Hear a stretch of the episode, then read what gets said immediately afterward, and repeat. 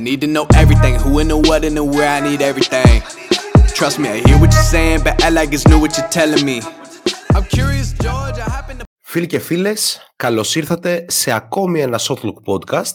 Είναι Κυριακή 12 Μαρτίου και ηχογραφούμε για να μιλήσουμε στην ουσία για όλες τις εξελίξεις που υπάρχουν αυτή τη στιγμή στον ε, κόσμο του NBA, εξελίξεις οι οποίες είναι πάρα πολλές εν ώψη της τελικής στροφής της uh, αγαπημένης μας λίγκας και για να συζητήσουμε για το πώς ακριβώς διαμορφώνει το τοπίο σε Δύση και Ανατολή, κάνοντας ταυτόχρονα in-depth ανάλυση σε κάποιες ομάδες οι οποίες έχει ένα νόημα να τις uh, αναλύσουμε παραπάνω, έχουμε μαζί μας τον μοναδικό άνθρωπο που έχει παίξει σε πολλές ομάδες τόσο στη Δύση όσο και στην Ανατολή στο NBA, τον πρόδρομο BT. Καλησπέρα, πρόδρομο. Καλησπέρα σε όλους. Δεν ξέρω σε ποιο πλαίσιο, βέβαια. Είναι σε κάποιο δικό σου όνειρο, σε κάποιο ε, δικό ε, μου όνειρο. Στο 2K, ίσως. στο 2K, σωστό, σωστό.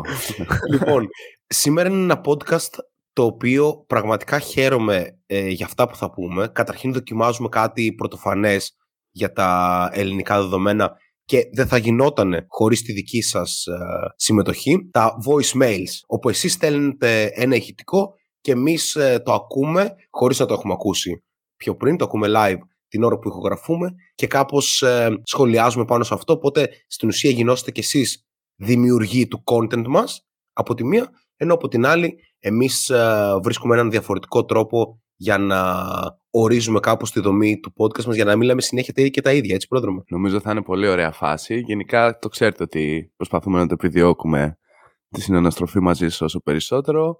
Keep it coming.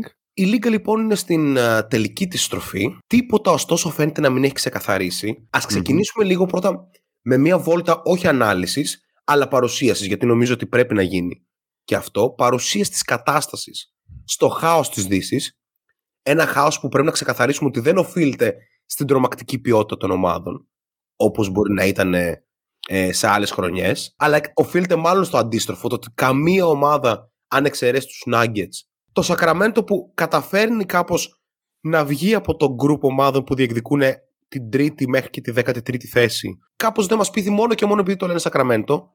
Όλα τα άλλα θα πρέπει να μας πείθουν.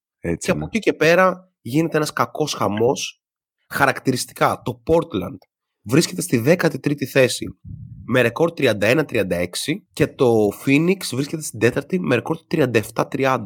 Δηλαδή, ε, η διαφορά είναι μόλις 6 νίκες ανάμεσα στην 4η και τη 13η θέση, πράγμα το οποίο έχουμε σχολιάσει και ξανασχολιάσει στο podcast.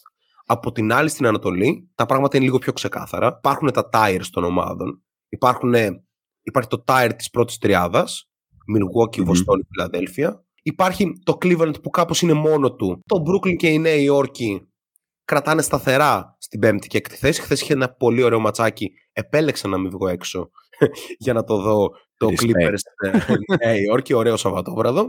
Μαϊάμι, Ατλάντα, Τορόντο, Σικάγο, Ουάσιγκτον, Ινδιάνα και Ορλάντο. Η κάθε ομάδα με διαφορετικούς όρους και διαφορετικούς τρόπους διεκδικεί τη θέση στα play-in.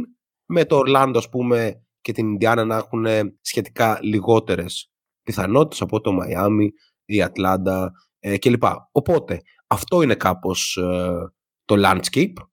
Ταυτόχρονα να θυμίσουμε ότι κάναμε και MVP ladder την προηγούμενη εβδομάδα γίνεται και εκεί ένας χαμός και εδώ θα κρατήσω αυτό που είπε ο Ζακ Λόουμ με τον οποίο δεν συμφωνώ πολύ τελευταία αλλά μου άρεσε το ότι έθεσε τα πράγματα στην πραγματική τους διάσταση. Είτε το πάρει ο Embiid, είτε ο Γιάννης ή το Jokic θα πρέπει να είμαστε ευχαριστημένοι. Και ότι ίσως θα πρέπει να πέσει λίγο η μπύλια στον Embiid παρότι δεν τον βάλαμε εμείς ως τον MVP την προηγούμενη εβδομάδα. ίσως θα πρέπει να πέσει λίγο η μπύλια μόνο και μόνο γιατί αλλιώς κινδυνεύει να γίνει ο άνθρωπος με τις περισσότερες δεύτερες και τρίτες θέσεις ever.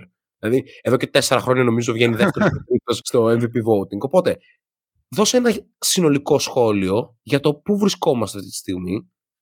Γιατί ε, αυτό το χάος πρέπει κάπως να τακτοποιηθεί. 15 παιχνίδια μένουν πρακτικά για τις περισσότερες ομάδες, για κάποιες λίγο λιγότερα, για κάποιες λίγο περισσότερα.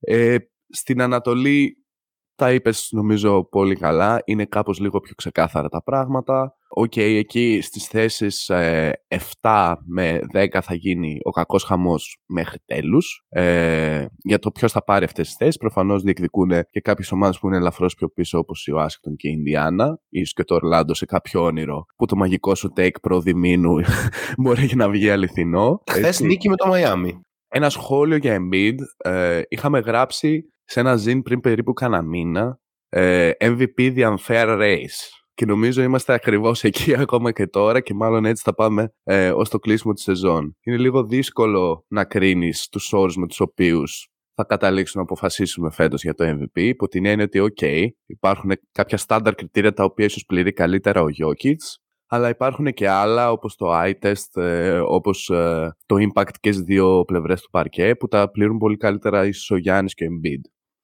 Ο Γιάννης, βέβαια, αυτή τη στιγμή είναι εκτός. Η συζήτηση περιστρέφεται γύρω από τη διάδα για άλλη μια φορά Γιώκη Τζοέλ. Έχει πάρα πολύ ενδιαφέρον. Ε, αλλά νομίζω ότι δεν είναι ο Τζοέλ. Δεν έχει το edge αυτή τη στιγμή ο Τζοέλ. Δεν το έχει, όχι. Στα μάτια του κόσμου, οπότε κάπως είναι δύσκολο. Θα είχε ενδιαφέρον να το έπαιρνε με, με ένα πολύ καλό ραν της Φιλαδέλφια στο κλείσιμο της σεζόν. Αλλά νομίζω ότι θα παίξουν ρόλο και η αδιάλειπτη παρουσία στο παρκέ του Γιώκητς και η πρώτη θέση που θα εξασφαλίσουν σίγουρα ε, στη Δύση και λοιπά. Ε, ε, ναι, okay. ε, να πω κάτι. Για το Jokic. Το μόνο πράγμα το οποίο μπορεί κάποιος να του χρεώσει για το ότι δεν μπορεί να πάρει MVP, βασικά τα, τα δύο πράγματα, είναι πρώτον το ότι δεν παίρνει πολλές προσπάθειες, που δεν ξέρω βέβαια γιατί είναι κατά του. δηλαδή, αν καταφέρει να ναι. είσαι dominant παίρνοντας τι προσπάθειες, παίρνει ο Wiggins ή ο Tobias Harris ή οι παίχτες που είναι τρίτη, τέταρτη επιλογή στην επίθεση της ομάδας τους και εσύ είσαι τελικά στην MVP κουβέντα, λέει κάτι. Και το δεύτερο που νομίζω είναι πολύ πιο υπαρκτό είναι το κομμάτι της αμυντικής του ε, προσφοράς που ο Μαλόν έχει βρει έναν τρόπο να τον κρύβει αλλά όταν μια ομάδα πει ότι εγώ θα παίξω αυστηρά επίθεση στο Γιώκητς όπως έκανε οι Spurs προχθές που έβαλαν 19 στα 32 ναι, απίστευτο. Νίκολα και είναι μια συνταγή που μπορεί να ακολουθήσει οποιαδήποτε ομάδα και είναι μια συνταγή που ακολούθησαν και πέρυσι οι Warriors στα play-off. Ναι. Και, και... δεν θες ποτέ ο απόλυτος superstar σου και ο MVP της λίγκας να είναι τέτοιου είδους ε, liability. Και αυτό είναι ένα take το οποίο είναι πραγματικό. Δηλαδή υπάρχει ένα πρόβλημα εκεί του Jokic ότι στην Άιζο άμυνα είναι ένας πραγματικά κακός αμυντικός. Και αν στη regular season μπορεί ο Trey Jones να σου βάζει καλάθια μπροστά σου, τότε στο, ας πούμε ποιον μπορούν να πέσουν τώρα οι Nuggets, μπορούν να πέσουν με τους Warriors, που εκεί θα Μπορούν να πέσουν με τους Lakers. Ακριβώς, μπορούν να πέσουν με τους, με τους Lakers, μπορούν να πέσουν με τους Θα αποκλειστούν, με... αλλά κατάλαβες. Ναι, με μπορούν να τους βάλουν γνώρικα. Όλες αυτές οι ομάδες έχουν dominant ISO περιφερειακούς, που αν επιτεθούν στο Γιώργο, αν πει η ομάδα ότι ξέρεις τι, αυτό θα κάνουμε, θα επιτεθούμε στο Γιώργο σε κάθε φάση. Αν παίξει drop, θα επιτεθούμε στη ρακέτα και αν παίξουν αλλαγές, εντάξει, εκεί πέρα ναι, θα γίνει η φάση. Οπότε καταλαβαίνουμε ότι κάπως ε, ναι. υπάρχει εκείνο το ζήτημα. Από την άλλη, ο Embiid από τις 5 Δεκέμβρη και μετά οι Sixers έχουν το καλύτερο ρεκόρ στη Λίγκα. Από τη μέρα δηλαδή που επέστρεψε ο Harden και ήταν όλοι υγιείς. Σε συνδυασμό αυτό με όσο θα πούμε παρακάτω καθώς θα μιλήσουμε αρκετά για τους, Pers, ε, για τους ε, Sixers, ε, για τους Sixers σήμερα ε, ο Embiid κάνει το κομμάτι του και στις δύο πλευρές ε, του παρκέ. Ενώ από την άλλη, εντάξει, για το Γιάννη, ο Γιάννης είναι φλόλες. Προσπαθούμε εδώ και πάρα πολύ καιρό να μην υπερβάλλουμε με το Γιάννη, γιατί καταλαβαίνουμε ότι εδώ πέρα τα ελληνικά μίντια έχουν υπερβάλει κατά καιρούς κλπ αλλά είναι flawless ακόμα και σε αυτή τη συζήτηση. Είναι ο παίκτης που έχεις κάθε λόγο να του δώσεις το MVP. Δεν, δεν υστερεί σε τίποτα από τους άλλους και η ομάδα του ε, είναι ναι. πρώτη στην Ανατολή. Ε... Λοιπόν, πάμε λίγο σε, σε, λίγο σε κάποια news τα οποία έχουν σημασία να σχολιαστούν και αφορούν τη Δύση. Ξεκινάμε με κάτι λίγο στενάχωρο. Ε, βασικά δεν ξέρουμε αν είναι στενάχωρο. Είναι, είναι σίγουρα κάτι το οποίο ε, εμένα σίγουρα μου έχει φανεί περίεργο και μάλλον πρόκειται για μια δύσκολη κατάσταση για τον Άντρου Wiggins, ο οποίος έχει χάσει πλέον 8 συνεχόμενα παιχνίδια με τους Warriors. Ε, family issue είναι το ζήτημα και χθες ο Steve Kerr δήλωσε ότι ελπίζουμε ότι θα τον έχουμε ε, μέχρι το τέλος της σεζόν μαζί μας. Θα είμαστε χαρούμενοι και θα είναι τέλειο αν τον έχουμε, αλλά αν δεν τον έχουμε, κάπως θα πρέπει να ζήσουμε με αυτό. Αυτή η δήλωση, καταρχήν η ελπίδα, σημαίνει ότι δεν είναι τίποτα σίγουρο, ότι ελπίζουμε, θα θελαμε Πράγμα που σημαίνει ότι αφενός κάτι συμβαίνει με τον Άντρου Wiggins ή την οικογένειά του και ελπίζουμε να πάνε όλο καλά και δεν μας πέφτει λόγος. Και κατά δεύτερον, αυτό αλλάζει άρδιν τους στόχους των Warriors. Δηλαδή, ναι. ο δεύτερος καλύτερος παίκτης της ομάδας και καλύτερος περιφερειακός αμυντικός, αν είναι εκτός σεζόν, δεν υπάρχει καμία ελπίδα να περάσουμε από τον πρώτο γύρο. Είσαι λίγο σκληρός. Ε, γιατί, OK, okay, ένας πρώτος γύρος με το άμαθο π.χ. Σακραμέντο ή ένας πρώτος γύρος ίσως με το Μέμφις. OK, okay, ένας πρώτος γύρος με το Μέμφις, το Τζάτο. Είναι κάπως, ναι, είναι κάπως βατή, πιθανώς. Ή μάλλον είναι οι πιο βατές επιλογές που έχεις αυτή τη στιγμή, βλέποντας το landscape της Δύσης, το οποίο, επειδή δεν έβαλα ένα comment πριν, θα το βάλω τώρα σαν παρένθεση, με, όπως είπες, η διαφορά, ας πούμε, από το 3-4 στο 13 είναι μικρή, αλλά μην ξεχνάμε ότι είμαστε τα τελευταία 15, οπότε και οι τρεις νίκες διαφορά είναι πολύ αν το πρόγραμμα είναι σκληρό και οι τέσσερις κλπ. Καλά θα είναι ένα race μέχρι τέλους, απλά έτσι το αναφέρω ότι πρακτικά όσο περνάνε οι εβδομάδες, τόσο πιο ζώρικα θα γίνεται αυτή η απόσταση να καλυφθεί. Ε, τώρα όσο αφορά τους Warriors. Λέγαμε ότι οι Warriors, ok, είχες βγει σε ένα podcast και ήσουν κάπως απεσιόδοξος, ε, σε ένα λίγο πιο παλιό ίσως. Πήγανε ε, τέσσερις νίκες μετά από αυτό. ναι. Και μετά πήραν τέσσερις νίκες, ε, χωρίς κάνανε ο Στέφ εκεί πέρα. Τώρα ο Στέφ επέστρεψε, ήταν, ήταν και φανταστικός χθες βράδυ, εναντίον του Μιλγουόκι. OK, okay, είναι δεδομένη ότι η, απουσία, η, όποια πιθανή απουσία του Wiggins ε, θα κοστίσει την ομάδα. Είναι ένα εργαλείο ήταν ο δεύτερος καλύτερος παίκτης πέρσι. Είναι ο δεύτερος καλύτερος παίκτης φέτος όσο αγωνίστηκε. Εντάξει, some things are bigger than basketball. Νομίζω ανέφερε και αυτό ο Steve Kerr. Οπότε ε, κράτα γερά πασά μου κτλ. Στο αγωνιστικό κομμάτι είναι πόνος full για τους Warriors και προφανώς αλλάζει τους στόχους. Δηλαδή, ήταν μια ομάδα η οποία έλεγες ότι, ok, ως περσινοί πρωταθλητές, αν βρεθούν σε μια συνθήκη που μπορεί να είναι πλήρης, ακόμα κι αν είναι π.χ. 15-20 παιχνίδια πριν τη λήξη στην 7η-8η θέση, μπορούν να κάνουν ένα πολύ καλό push και να βρεθούν και ψηλά, γιατί όχι και με πλεονέκτημα έδρας και να μπουν κάπως έτσι στα playoff και με ψυχολογία και με όλα. Τώρα το βάρος κάπως πέφτει πολύ παραπάνω ε, στο Στεφ κυρίως και στους υπόλοιπους, στον ε, Clay κλπ. Γιατί το να καλυφθεί αυτό το κενό, ιδιαίτερα στο αμυντικό κομμάτι, νομίζω είναι πάρα πολύ δύσκολο. Δηλαδή, επιθετικά μπορείς να δώσεις περισσότερα σουτ και στο Steph και στο, Clay, και στο Clay. OK, okay, δεν είναι that bad. Αλλά το αμυντικό κομμάτι που προσφέρει, ας πούμε, η αμυντική προσφορά του Wiggins είναι κάπως λίγο αξεπέραστη για να βρει λύση ο Κέρ ε, μέσα από το υλικό που έχει ήδη αυτή τη στιγμή, δεδομένου ότι κάπως δεν ξέρω πότε και κατά πόσο θα αγωνιστεί και ο Γκάρι Πέιτον, έτσι. Ο οποίος θα μπορούσε, ας πούμε, να δώσει μια ενέργεια όσο αφορά αυτό το κομμάτι. Αλλά ένα πιθανό match-up, ας πούμε, με τους Suns, δεδομένου ότι και ο KD θα είναι εκεί πέρα, κάνει λίγο τα πράγματα ζώρικα. Για παράδειγμα. Ε, για μένα, αν ο Wiggins δεν επιστρέψει, το να είναι οι Warriors second round exit είναι πολύ ρεαλιστικό. Αλλά μέχρι εκεί, το να λέμε ότι δεν πάμε, ότι δεν πάμε πουθενά ακόμα και έτσι, σε αυτή τη δύση, με την αστάθεια που υπάρχει, νομίζω είναι λίγο τραβηγμένο ακόμα. Βέβαια, δεν έχουν και αυτοί πολύ εύκολο πρόγραμμα. Θα δούμε πώς θα το διαχειριστούν. Τι load θα πέσει πάνω στον Γκάρι για να βρεθούν όπου βρεθούν στο τέλος της regular. Αλλά σε καμία περίπτωση δεν ξεγράφω, ας πούμε, τον Golden State. Κοίτα, είναι... ε, δεν μπορείς να το ξεγράψεις. Απλά πρέπει να μπει στην κουβέντα ότι μια ομάδα που καλός ή κακός είναι στο πάνθεν της ιστορίας αυτή τη στιγμή. Ναι. Φέτος είναι μια από τις χειρότερες ομάδες εκτός έδρας στη Λίγα. Ισχύει. Και θα μπουν στα play-off, έτσι όπως φαίνεται αυτή τη στιγμή, με μειονέκτημα έδρας. Που είναι ζόρι. Ε, ακριβώς. Αυτό δημιουργεί δυσκολίες για το να πιστέψεις τους Warriors, ειδικά χωρίς του Wiggins. Με το Wiggins εγώ πιστεύω ότι μπορούν να πάνε μέχρι τέλους.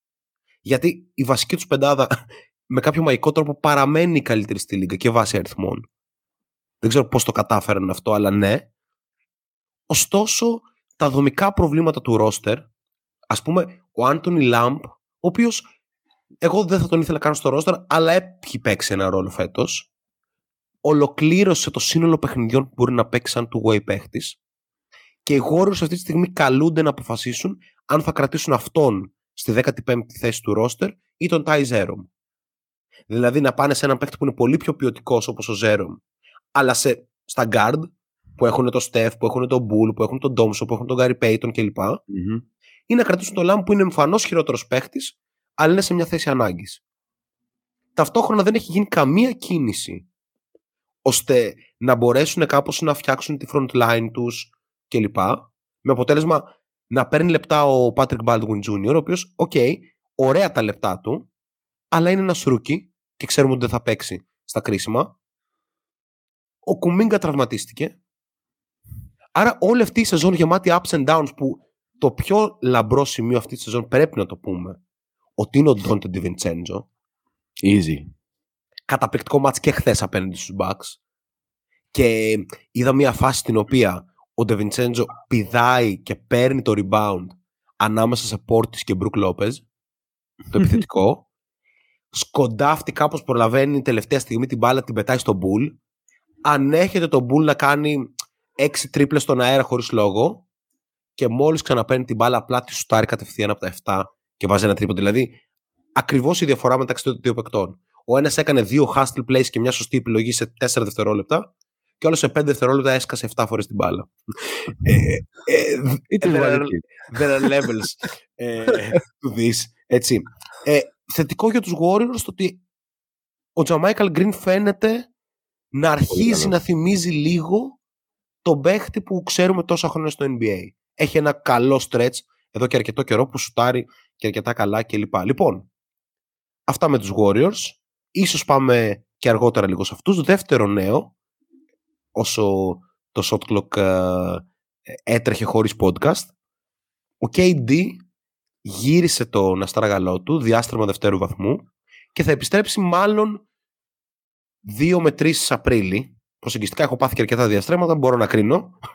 ε, Δόκτωρ Τζολάκης. ναι, ακριβώς, ακριβώς. Ε, του προτείνω να κάνει όχι απλά ε, να κάθεται, αλλά να κάνει τις φυσικοθεραπείες του και να κάνει δυνάμεις ενδυνάμους, ε, ασκήσεις ενδυνάμους. λοιπόν, ε, δεν νομίζω ότι οι Suns προβληματίζονται για το πού θα καταλήξουν στη regular season. Έτσι κι αλλιώς τα ζητήματα χημίας θα υπάρχουν με τον KD. Τρία μάτσο νομίζω έχουν παίξει, εντάξει ήταν καταπληκτικοί. Ναι, δεν πολύ παίζονταν. Επίσης, είναι plug and play παίχτης ο Kevin ε, ναι. Durant. Ίσως ο πιο plug and play παίχτης στην ιστορία του μπάσκετ. Δεν, τον, τον Durant το βάζεις, παίζει και είναι αμέσως ο καλύτερος παίχτης και αλλάζει επίπεδο την ομάδα σου. Είναι, είναι το χαρακτηριστικό του. Είτε τον βάλεις, αν τον, τον βάλεις στους standard, θα τους βάλει playoff. Αν τον βάλεις στους, uh, top, στις top 5 ομάδες όπως η Suns, θα τους δώσει πρωταθλητισμό κλπ. Άρα είναι ζήτημα η χημεία. Ερώτημα πρώτο.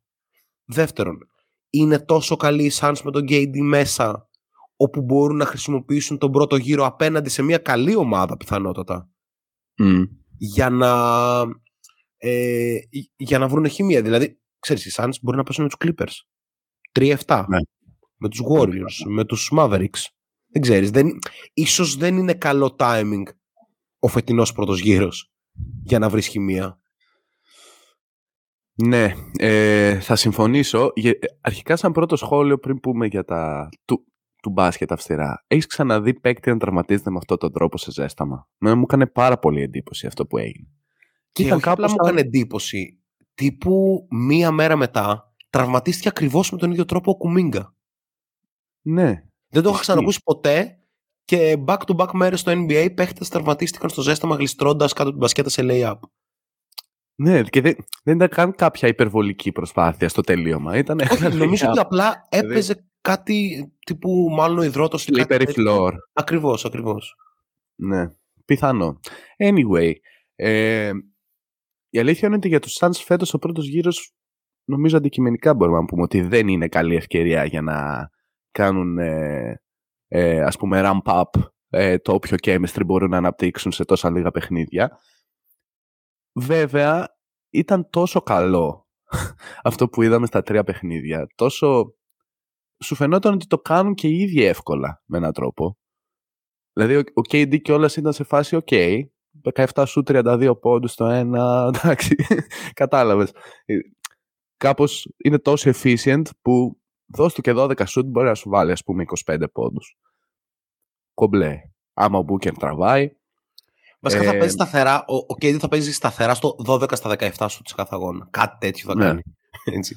Ναι, γιατί είναι αδύνατο με Booker και KD να μαρκάρεις ε, efficiently, ας πούμε, δύο τέτοιους τύπου, τέτοιου τύπου scorers. Είναι σε μια άλλη χρονιά που το Phoenix θα ήταν έτσι, θα, φαι, θα, θα έκανε μια φοβερή regular, όχι των 60 νικών ε, κάποτε, πάλι ποτέ, αλλά να ήταν ας πούμε τώρα στη 42, που δεν είναι πολύ μακριά, θα ήταν ρεαλιστικό.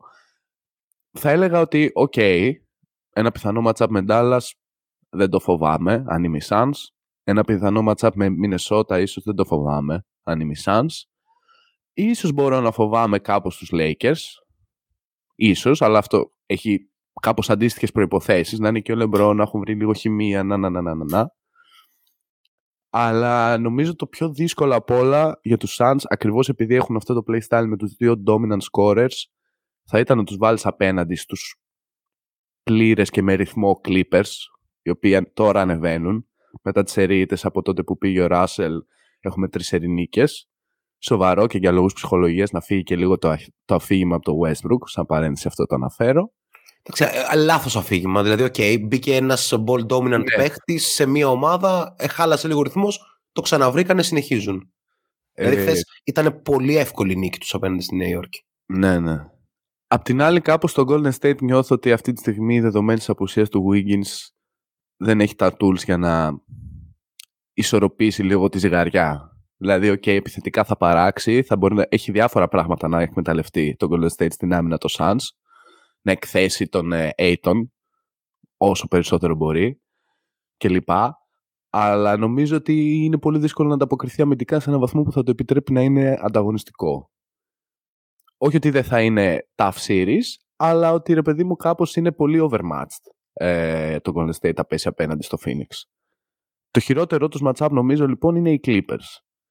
Αν μπορούν να τα αποφύγουν αυτό, κοίτα, αυτή τη στιγμή στην πραγματικότητα είναι τρεις νίκες μακριά από το Memphis με ένα μάτς περισσότερο. OK. Okay.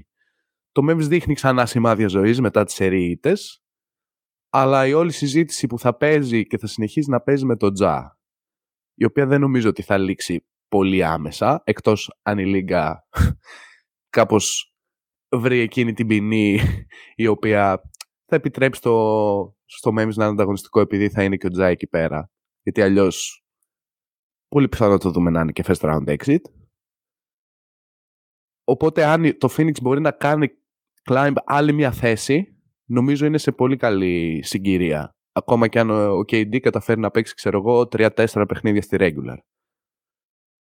Θα το βρούνε μέσα σε μια σειρά, παρότι θα είναι σκληρή, λέγε με Dallas, ίσως λέγε με Golden State, αλλά θα είναι σε μια συνθήκη πολύ καλύτερη από ένα matchup με τους Clippers, με μακριά κορμιά, με switches, με καλούς ε, on-ball defenders κλπ. Αυτό νομίζω είναι το, το καλύτερο σενάριο αυτή τη στιγμή για τους Suns και κατ' επέκταση για τον KD.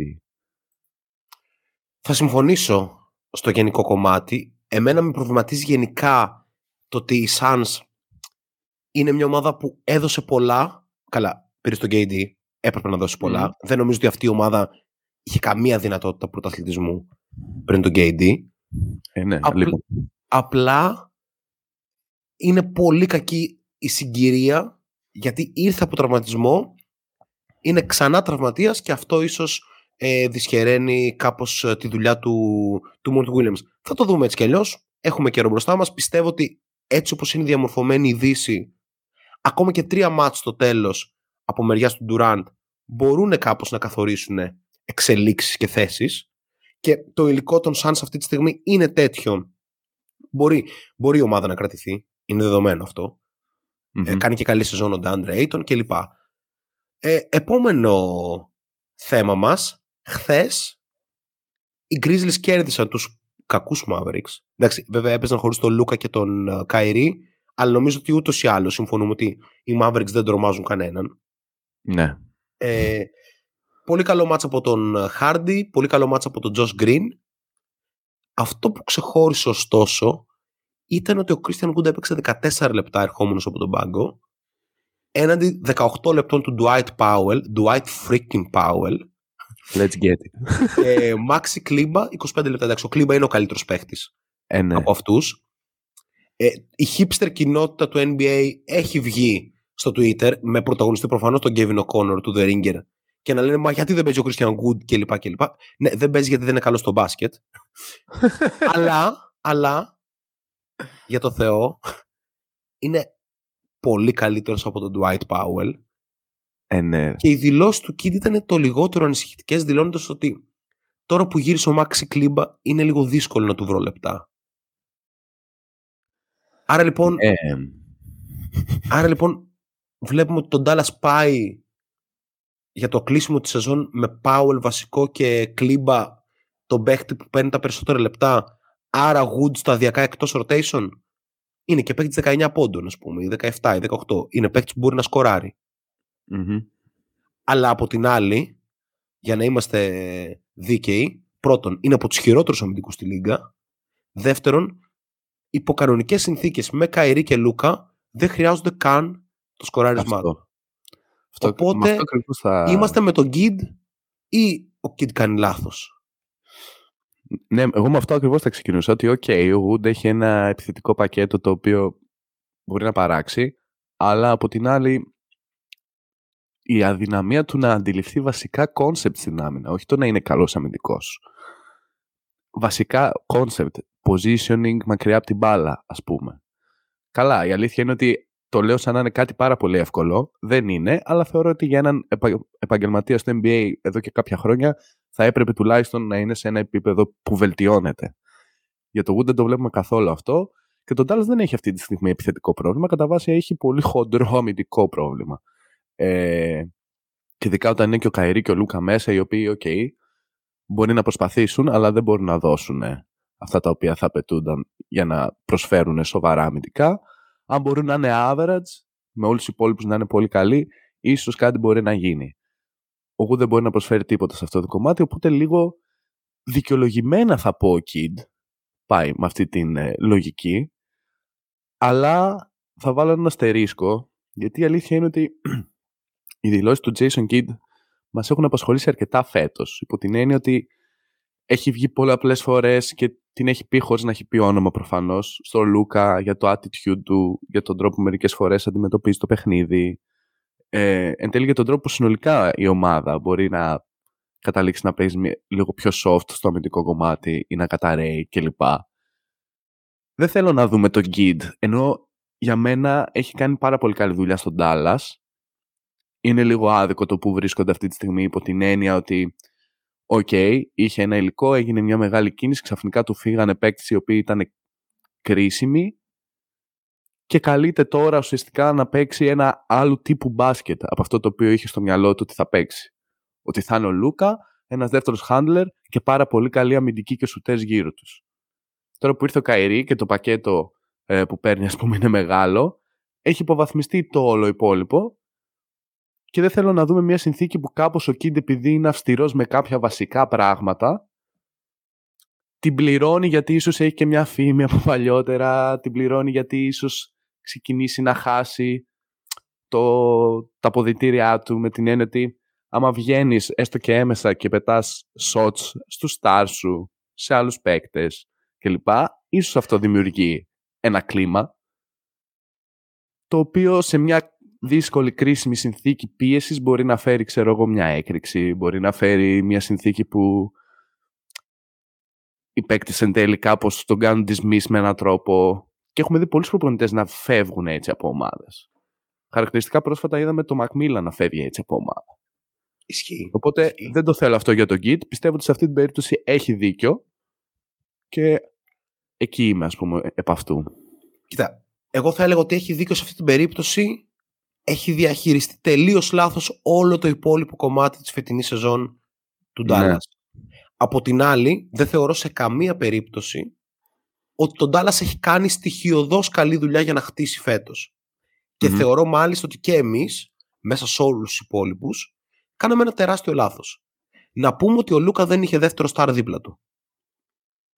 Τη στιγμή που από ό,τι φαίνεται είχε έναν ικανότατο στάρ που μπορεί να πάρει από το χέρι μια ομάδα στην πάρα πολύ δύσκολη Ανατολή και να τη βάλει στην πέμπτη, στην έκτη θέση κλπ. Ο λόγος προφανώς για τον Jalen Brunson. Ναι, απλά αυτό δεν βαρύνει τον Kidd. Κατάλαβες. Όχι, αυτό θέλω να πω. Ότι βαρύνει, βαρύνει τον Ντάλλα, βαρύνει ως ένα βαθμό και τον Λούκα, ότι υπήρχε ένας παίκτης εκεί που φαίνεται ότι είναι από τους καλύτερους γκάρτ στη Λίγκα. Και δεν αξιοποιήθηκε όπως ε, θα έπρεπε και τώρα ψάχνουν με υποκατάστατα στην ουσία γιατί ο Kyrie δεν νομίζω ότι θα μείνει στον Τάλλας. Αν και αυτό είναι μια συζήτηση που θα μας απασχολήσει αργότερα. Ok, okay, ε, θέλω για τον Τάλλας να, να δώσω ένα σχόλιο.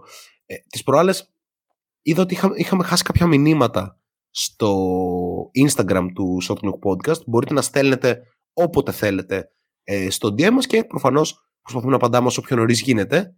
Είχε στείλει λοιπόν ο Σπύρος, ε, ο οποίος είχε συμμετάσχει και σε ένα podcast πέρυσι που είχαμε κάνει podcast με φίλους της εκπομπής και λέει, ναι.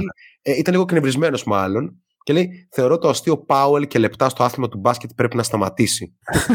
ε, κράτησα αυτό και χαρακτηριστικά είπε ε, ιστερόγραφο Kid πήγα να βάλω τα κλάματα από τα νεύρα βγάλ τον και βάλε μέσα τον πρόδρομο.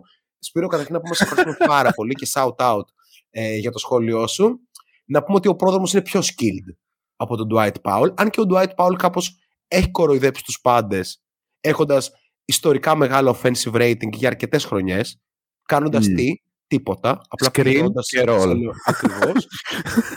ε, δεν ξέρω, αυτό το σχολείο τα λέει όλα για τη σεζόν του Ντάλλας πάντως. Ότι βγάλε τον Μπάουλ και μην βάζεις κανέναν. είναι, είναι χαρακτηριστικό. Λοιπόν, πάμε στο επόμενο κομμάτι του σημερινού μας podcast, το οποίο είναι θέλω να κάνουμε revisit σε ένα πολύ συγκεκριμένο trade, στο trade των Warriors με τους Hawks και το Portland, αλλά ας αφήσουμε τη μεριά του Portland και ας αφήσουμε και τη μεριά και των Hawks και των Warriors και πάμε στο Detroit, το οποίο, ok, έχω αφιερώσει πολύ χρόνο από τη ζωή μου το τελευταίο διάστημα να αναλύσω το παιχνίδι του James Wiseman και αν υπάρχει κάτι εκεί ή δεν υπάρχει, είναι πόνος, φίλε μου πρόδρομο και μην το κάνεις, να παρακολουθείς τον Detroit, το να βλέπεις ας πούμε τον Gillian Hayes να παίρνει contested mid-range floaters. Αν δεν κάνω λάθος, Gillian Hayes 35% field goal φέτος. Κάτι τέτοιο. Τον κοιτούσα στο fantasy σαν πιθανή επιλογή και λέω come on. Είναι πιο άσχημο, είναι πολύ πιο άσχημο από το να βλέπεις τα stat, το να τον βλέπεις να παίζει. Ναι. Don't get me wrong. Έχει πολλά skills με το αριστερό του χέρι. Αλλά είναι μόνο εκεί. Είναι αυτό. Δηλαδή δεν μπορεί να κάνει τίποτα. Δεν, δεν σκάει την μπάλα με το δεξί. Όχι Jalen Brown δεν σκάω την μπάλα με το δεξί. Τύπου δεν την πάω καν. Δεν υπάρχει αυτό το χέρι. Και σκέφτομαι ότι έχει γραφτεί στο The Ringer κάποτε ότι είναι το second coming του James Harden. Και σκέφτομαι ότι. Come on, man. Αλλά, εν πάση mm. περιπτώσει, βλέπεις μια πεντάδα Killian Hayes. Jaden Ivey είσαι τυχερός αν, αν παίζει, είσαι τυχερός γιατί είναι κάπως ωραίο. ε, Bogdanovic επίσης είσαι τυχερό αν παίζει, αλλά όλοι αυτοί κάπως έχουν βγει έξω. Εν πάση περιπτώσει, υπάρχουν ωραία πίσει. Δηλαδή ο Bogdanovic, ε, Isaiah Stewart, ε, Ivy, ο Cunningham προφανώς αλλά είναι τραυματία κλπ. Και από εκεί και πέρα υπάρχουν κάποιοι νεαροί για τους οποίους θέλεις να δώσεις λίγο χρόνο, ο Wiseman, ο Duren κλπ. Και κάποιοι παίκτες οι οποίοι δεν βλέπονται, ας πούμε, Rodney Magruder, που πρόπερση νομίζω ο Clay Thompson του έλεγε πώς και είσαι ακόμα στη Λίγκα. Αυτή ήταν η ειλικρινέστατη ερώτηση του τραυματία τότε Clay Thompson. Βλέπεις τον, ε, τον Diallo, ο οποίος είναι legit ένας από τους καλύτερους scorers στη Λίγκα, ένας από τους χειρότερους παίχτες στη Λίγκα ταυτόχρονα. είναι, είναι painful για τα μάτια. είναι ένα rant για τους πίστρους χωρίς λόγο. Απλά είδα ματς τους συνεχόμενα και δεν μπορούσα να το πιστέψω ότι μπορεί να, να παίζει έτσι μια ομάδα. Αλλά εν πάση περιπτώσει, θα το πω. Κάτι υπάρχει εκεί. Και για το μέλλον του Detroit, το οποίο δεν είχε πολύ καλά picks. Οπότε προσπαθεί να φτιάξει το μέλλον του μέσω του να δώσει την ευκαιρία σε κάποια lottery picks να δείξουν αν έχουν κάτι. Ok, okay, ο RJ Hampton τι να δείξει, ρε φίλε. Come on. δηλαδή είναι παίχτης Eurocup. Αλλά ο Wiseman ήταν, νομίζω, μπορούμε να συμφωνήσουμε, ο νούμερο ένα υποψήφιος που όλοι μας τα λέγαμε ότι μήπως υπάρχει κάτι εκεί. Δεν το έχει δείξει σίγουρα, αλλά μήπως υπάρχει κάτι εκεί. Και θα αναφέρω μερικούς αριθμούς πριν πάω στο κομμάτι της ανάλυσης. Α πάμε λίγο σε κάποια advanced. Ο James Wiseman από τη στιγμή που πήγε στους uh, Pistons σουτάρει 74% σε hooks, 75% σε σουτ κάτω την μπασκέτα. Elite. Elite. Στα pick and roll έχει 1,18 points per possession και 1,22 points per possession όταν είναι με τον Jaden Ivey, τον μοναδικό αυτή τη στιγμή ικανό pick and roll παίχτη στο roster των, uh, των Pistons. Not bad. Το, ε, elite. Αυτά είναι elite. Ναι, ναι. Απλά ξεκίνησε από τα elite γιατί θα πέσουμε. Το footwork του είναι καταπληκτικό. Ενώ από τα 4 μέτρα, ένας χώρος στον οποίο πρέπει να έχει ένας ψηλός, που κάνεις διάφορα turnaround jumpers, ε, hooks, ε, ίσως κάποια μικρά φλωτεράκια κλπ., είναι στο 65%. Άρα, τι έχουμε να πούμε για, για αυτούς τους αριθμούς, αν τους δούμε απομονωμένα, ότι αν κάποιος δει αυτούς τους αριθμούς, μιλάμε για ένα elite prospect σε αυτό το κομμάτι. Από την άλλη, στο αμυντικό κομμάτι, είναι ένας παίχτη που δεν αντιλαμβάνεται πολύ καλά το πού πρέπει να είναι, αλλά έχει κάνει άλματα στα 10 νομίζω μάτς με τους, uh, τους πίστους. Πραγματικά έχει κάνει άλματα στο που βρίσκεται από εκεί που βρισκόταν ε, με τους Golden State Warriors. Και τώρα πάμε στα πιο παραδοσιακά stats. Στα τελευταία 4 μάτς ο Wiseman έχει, το καταθέτω εδώ, 12-7, 21-5-3, 16-13 και 16-9 Τρία μπλοκ στο ένα, δύο μπλοκ στο άλλο, ένα μπλοκ στα άλλα δύο. Σύνολο 16, ε, μέση όρη 16,3 πόντι, 8,5 rebound, 1,9 μπλοκ σε 27 λεπτά αγώνα. Αυτά είναι στα τελευταία 4 και συνολικά από τότε που πήγε στους Pistons 13 πόντι, 8,5 rebound, ένα μπλοκ ανά αγώνα, 59% στα field goal. Αναγκαστικά είδα λίγο Detroit, ε, εκεί που είχα ξεχάσει την ύπαρξή του για τουλάχιστον ένα μήνα. Ε, και είχα δει το match ε, με το Σικάγο, στο οποίο δεν ήταν καλός ο Wiseman, κάποια παιχνίδια πριν.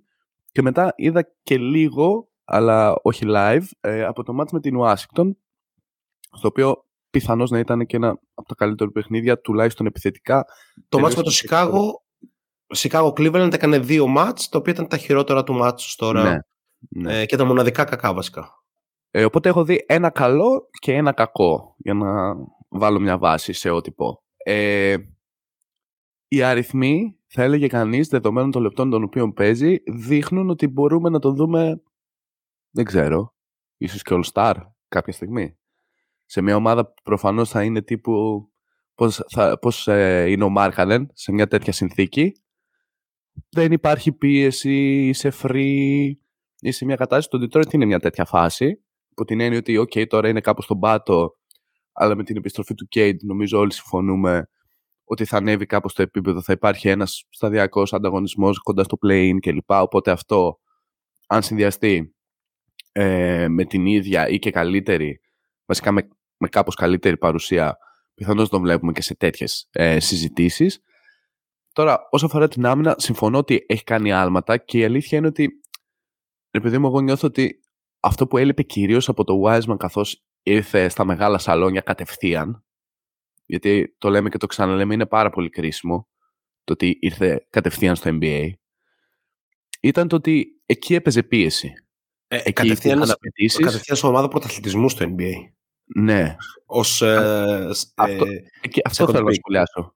Ότι εκεί έπαιζε πίεση, εκεί υπήρχαν απαιτήσεις, εκεί πρέπει να έρθουν αποτελέσματα, εκεί πρέπει να δείξεις ότι αξίζεις τα λεπτά στο ρόστερ, ανεξάρτητα ποιος είσαι, και αυτό το έχει αποδείξει τον Golden State και ο Steve Kerr, βλέποντας να παίζουν παίκτες όπως ας πούμε ο Ζερόμ, που ωραία κανείς δεν τον είχε ας πούμε στο ραντάρ του, ε, και άλλοι παλιότερα οι οποίοι κατέληξαν να είναι μέχρι και πρωταθλητές, έτσι. Είναι η μαγεία του πώς το Golden State και ο Steve Kerr βάζει παίκτες οι οποίοι θεωρητικά μπορεί να μην πείθουν τόσο, να επιτελούν ένα ρόλο ο οποίος συνεισφέρει στην ομάδα σημαντικά και κάπως δίνει νόημα σε όλο αυτό. Ο Wiseman δεν κατάφερε να το κάνει αυτό και η αλήθεια είναι ότι σε αυτή τη φάση καριέρας του δεν του χρειαζόταν αυτό. Και για μένα για τον ίδιο ήταν η καλύτερη επιλογή εν τέλει. Να, να φύγει και να πάει σε ένα περιβάλλον το, στο οποίο είναι ασφαλές να κάνεις λάθος.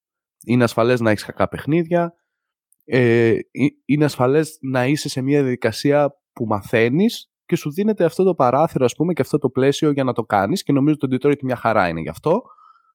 Οπότε θεωρώ ότι με Cade, εντάξει ο Ivey είναι φοβερός αλλά ο Cade είναι λίγο ένα άλλο ε, beast. Οπότε με τον Cade δίπλα με συνεχή δουλειά όσον αφορά το αμυντικό κομμάτι το οποίο όντως το βλέπουμε να βελτιώνεται. Ok, okay, δεν είναι, απ' τη μία δεν είναι αυτό το οποίο ήταν το συνεχώς ξεχασμένο σε, κάποια, σε κάποιο λάθος τετραγωνικό μέτρο του παρκέ. Είναι 50-50. Θα τον δεις μία με καλό position, θα τον δεις μία να είναι τι κάνει αυτός εκεί. Ακριβώς, ακριβώς Έρχεται αυτό, αυτό, αυτό είναι και λίγο και, πώς να το πω, instinct από ένα σημείο και μετά. Δηλαδή σου γίνεται ένστικτο αυτή η κίνηση, το πού πάω, το α, μεταφέρει την μπάλα, μεταφέρομαι κι εγώ. Αυτά του λείπουνε, αλλά αυτά έρχονται καθαρά παίζοντας, παίρνοντας λεπτά, κάνοντας λάθη και ξανά και ξανά και ξανά. Οπότε νομίζω σαφώς υπάρχει potential και γιατί να μην τον δούμε all star τον James Wiseman κάποια στιγμή. Το επιθετικό του πακέτο είναι πραγματικά elite. Ε, είναι παίχτης που πάει για πρώτη, δεύτερη, τρίτη επιλογή στην επίθεση. Δηλαδή, το floor του είναι ο Dan Drayton και το καταθέτω εδώ σήμερα. Ε, τώρα που όλη η λίγα τον, ε, ε, του επιτίθεται, βασικά τώρα όχι, γιατί υπάρχουν πάρα πολύ σοβαροί αναλυτές στο Twitter που κάνουν πολύ καλή δουλειά. Τσεκάρετε τον Jackson Lloyd, όσοι δεν τον έχετε τσεκάρει ήδη, που δεν είναι ο Wiseman προφανώς το θέμα του, κάνει καταπληκτικές αναλύσεις για το NBA και μέσα σε αυτές έχει ασχοληθεί και με το κομμάτι του James Wiseman λέγοντας κάτι βασικό ότι στου Warriors δεν είχε δικαίωμα να κάνει κάτι που κάνει κάθε ψηλός στην ηλικία του, να κάνει δύο γρήγορα φάουλ. Στους Warriors βγαίνεις για να μπει ο Looney, για να διορθωθεί η φάση. Ενώ στους Pistons σου λένε, για συνέχισε να δούμε πόση ώρα μπορείς να παίξεις με δύο φάουλ. Και δεύτερον, στου Warriors δεν είχε δικαίωμα για λάθος περιστροφές στην άμυνα και για λάθος τύπου ε, αντίληψη στον drop. Ενώ στους Pistons σου λένε, mm κάνε τρεις συνεχόμενες λάθος κατοχές να το δούμε αύριο στο βίντεο. Αυτή ναι. είναι η μεγάλη διαφορά. Ε, στα τελευταία μάτς και η μεγάλη του κατηγορία που ήταν το, το plus minus, δεν ξέρω γιατί, μόνο για το Wiseman υπάρχει αυτό σαν ε, κατηγορία σε όλο το Twitter, ε, σε δύο ήττες των Pistons έχει συν 10 και συν 9, όντας παίκτης που παίζει 30 plus λεπτά, οπότε ίσως αυτά καταρριφθούν ε, στη συνέχεια. Λοιπόν, αρκετή ανάλυση για αυτό το revisiting στο trade. Νομίζω ότι μπορούμε να πάμε πλέον στο κύριο segment της εκπομπής, το οποίο δεν είναι άλλο από ε, τα μηνύματα, τα voicemail σας. Ε, δεν ξέρω, είσαι έτοιμος πρόδρομο ή θες να κάνουμε διαφήμιση πρώτα; Πιστεύω ότι πρώτα το κοινό και μετά εμείς, Νίκο. Έτσι, έτσι. Let's go. Okay. Ε, πάμε λοιπόν να, να ακούσουμε τα δικά σας μηνύματα. Ξεκινάμε με τον Κώστα. Λοιπόν, αφού μου δόθηκε που μου δόθηκε αυτό το βήμα, νιώθω όντως την ανάγκη να εκφράσω το πόσο γαμάτος είναι το τελευταίο διάστημα ο David Booker. Είναι φοβερά καλός. Και κάτι που καιρό παρατηρούσα, αλλά δεν μπορούσα εύκολα να το κάνω λόγια, και τώρα κάπως μπορώ, είναι το πόσο στο επιθετικό του κομμάτι είναι άρτιος. Δεν φεύγουν τα χέρια τους σε κανένα τελείωμά του δεξιά-αριστερά. Είναι όλες του οι κινήσεις μεστές και μάλλον πρέπει να είναι και φοβερά δουλεμένες. Επίσης δεν έχει δοθεί η, η σημασία που πρέπει στο ότι μετά το χωρισμό του με την Κέρλ Τζένερ είναι εξίσου καλός με το πώς ήταν πριν. Γιατί στο δικό μυαλό δεν είναι καθόλου εύκολα διαχειρίσιμος ένας χωρισμός με την Κένταλ Τζένερ. Αυτά για τον David Booker. Φανταστικό. Ε, καταπληκτικό. Κώστα, ευχαριστούμε πάρα πολύ. Ε, θέλω να αρχίσουμε με το δεύτερο κομμάτι. Ότι όντως έχει υποτιμηθεί ότι σπάει μια κατάρα. Στο άλλο κομμάτι που αναφέρει ο Κώστας, ο Ντέβιν Μπούκερ αποτελεί ένα από τα 4-5 παραδείγματα παιχτών στη Λίγκα που είναι all skills. Δηλαδή, αν κάναμε, θες να κάνουμε αυτό, all skills team, να δούμε τι θα βάλουμε. Δεν με ενδιαφέρει το IQ σου, το οποίο δεν είναι κακό στην περίπτωση του Booker, απλά δεν με ενδιαφέρει. έχεις δουλέψει τόσο πολύ, τόσο καλά όλο σου το παιχνίδι που όλα τα υπόλοιπα περνάνε σε δεύτερη μοίρα. Δεν ξέρω. Μου άρεσε πολύ το, το πρώτο voicemail. Ωραία, θες να, να βάλω μερικούς υποψήφιους γρήγορα και να μου πεις αν σε καλύπτουν. Αχα. All Skills Team. Θα βάλω τον Devin Booker, τον Kawhi Leonard, τον Steph Curry, τον Jason Tatum, τον James Harden. Ξεχνάω. Έχω δώσει πόνο, Ε, αλλά υπάρχουν και άλλοι. Μπορώ να βάλω, ας πούμε, τον DeMar DeRozan. Ε, προφανώς, προφανώς Μπορώ ε, να εγώ θα- βάλω ακόμα και τον Λούκα. Λίγο, λίγο διαφορετικό πλαίσιο. να σου πω δεν θα έβαζα τον Λούκα γιατί μεγάλωσε στην Ευρώπη άρα δεν μεγάλωσε με τη λογική του all skills μεγάλωσε με τη λογική του all basketball. Και αυτό αποτυπώνει δηλαδή στο all skills αυτό που δεν θέλω να βάζουμε είναι την αναγνώριση του mismatch. Δηλαδή ο Λούκα θα πάρει τον, κοντό, Ναι. τον, τον κοντύτερο και θα τον πάει με πλάτη. Στο all skills θέλω να δεις οποιονδήποτε παίχτη μπροστά σου και να πας για το side step σου. Αυτό είναι το all skills team.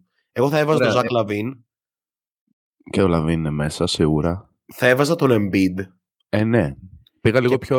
Το μυαλό μου πήγε κυρίως σε guard, αλλά ναι, Και εννοείται. επίσης θα έβαζα μιας και είπες guard, θα έβαζα σίγουρα τον Bradley Bill που έχει από τα πιο βρώμικα footwork στη λίγα. Θα το δεχτώ, θα το δεχτώ.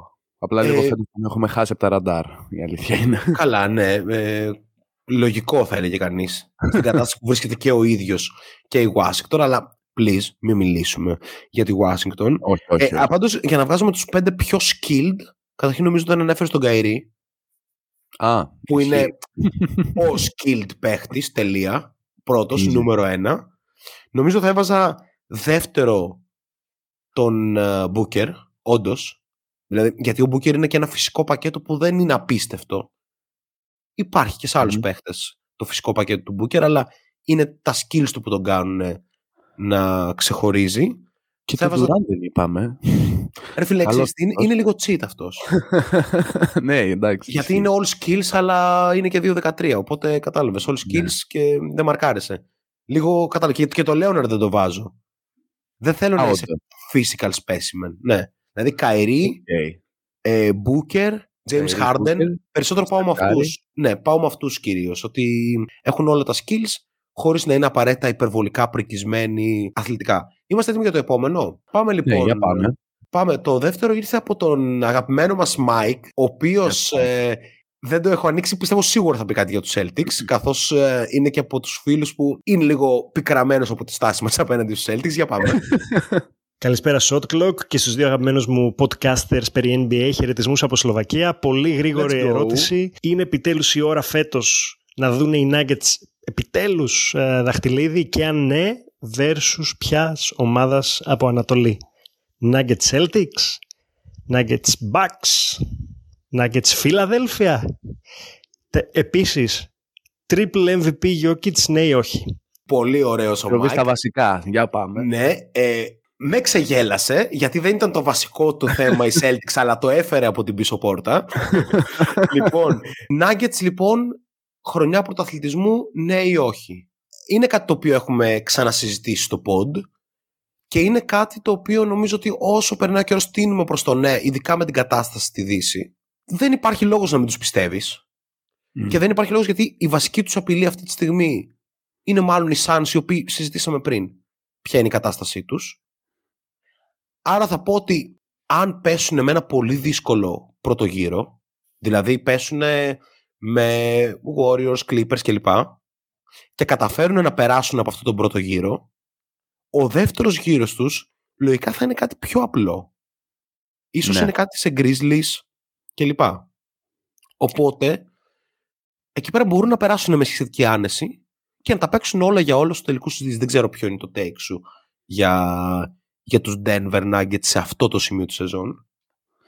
Ε, για μένα υπάρχει λόγος ανησυχίας, αλλά η αλήθεια είναι ότι αυτή η ομάδα έχει δείξει ότι μπορεί να παίξει πάρα πολύ όμορφο μπάσκετ, πολύ δομημένο μπάσκετ, πολύ σωστό μπάσκετ.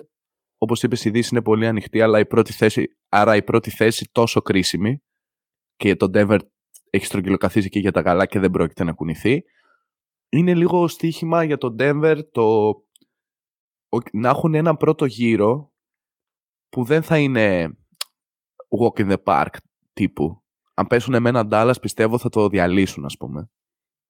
Γιατί το Dallas δεν μπορεί ακριβώς να εκμεταλλευτεί σε τέτοιο βαθμό με τα επιθετικά του ατού την άμυνα αυτή που, ok, okay, θεμελιώσαμε και πριν ότι πάσχει. αλλά το βασικό είναι ότι θα, θα κάνουν ό,τι θέλει το Denver στην επίθεση.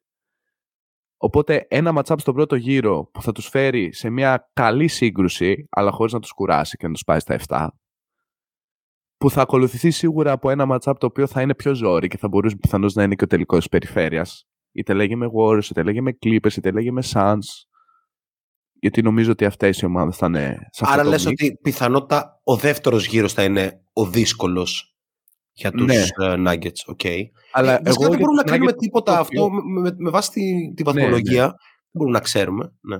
Αυτό το οποίο θέλω να πω σαν σχόλιο, επειδή ακριβώς είναι τόσο σαφές, είναι ότι ναι, τους πιστεύω. Συγκεκριμένα ε, ήμουνα στο, στο φίλο μας, στο Noidball, ε, μεσοβδόμαδα και συζητούσαμε ακριβώς αυτό, ότι ας πούμε του είπα, σε εκείνη τη φάση δεν ξέραμε τα τελευταία νέα για το Wiggins και του είπα ότι μην εκπλαγούμε αν δούμε Denver Golden State τελικό περιφέρειας δεδομένης κατάστασης που υπάρχει στο Phoenix και στους Clippers. Αυτή, αυτό πάντα, αυτό που κάνεις, κάτι που έχω πει στο podcast σαν βασικό μου take, τώρα λες ότι το έβγαλες εσύ. Ok, okay, πρόδρομε. Όχι, δεν λέω ότι το έβγαλα, αλλά ότι είναι κρίσιμο σε αυτό το σημείο της σεζόν. Έτσι. Α, ε, εγώ, ας πούμε, Ιούλιο είχα πει ότι θα είναι ε, Clippers Warriors ο τελικός και ότι θα περάσουν οι Clippers. Αλλά τον Ιούλιο. Από τότε έχουν αλλάξει πολλά πράγματα. Καλά, αυτό δεν είναι πάντως εκτός συζήτησης. Όχι, δεν είναι εκτός, αλλά έχουν Mm. αλλάξει και πολλά πράγματα για να είναι και εντός. Κατάλαβες. ναι, ναι, ναι, ναι, ναι, ναι. Ε, anyway, μπορώ να δω Denver στο τελικό, αλλά πρέπει να τους κάτσει ένα μονοπάτι, ρε παιδί μου, το οποίο θα τους χτίσει για να πάνε προς τα εκεί. Δηλαδή, δεν, μπο- δεν μπορώ να σκεφτώ με έναν τρόπο ότι ξαφνικά στον πρώτο γύρο Τζαμάλ Μάρι θα έχει πάλι 40 πόντους μέσα όρο. Η Κοίτα, απουσία του τόσο καιρό έχει κάνει τον Denver μια άλλη ομάδα που κεντροβαρίζει περισσότερο στο Jokic γενικά κινείται με ένα διαφορετικό τρόπο. Όχι ότι δεν μπορεί να το κάνει occasionally, αλλά δεν μπορώ να δω ότι το Denver θα πάει σε μια τέτοια λογική ότι ένας παίκτης θα κάνει πολύ σκληρό takeover με έναν τρόπο. Παίζει άλλο brand of basketball αυτή τη στιγμή. Δεν ξέρω αν συμφωνείς ή διαφωνείς. Για μένα Συμφωνώ στο... θέλει μια κλιμάκωση, sorry, και τους δίνω Ναι. το λόγο, στο τι matchup θα τους κάτσουν. Μην πάνε από κάτι πολύ εύκολο σε κάτι που είναι contender. Μπορεί να εκτεθούν. Ναι, βασικά αυτή τη μορφή του Denver δεν την έχουμε δει σε playoff. Ναι. Αυτή είναι η πραγματικότητα.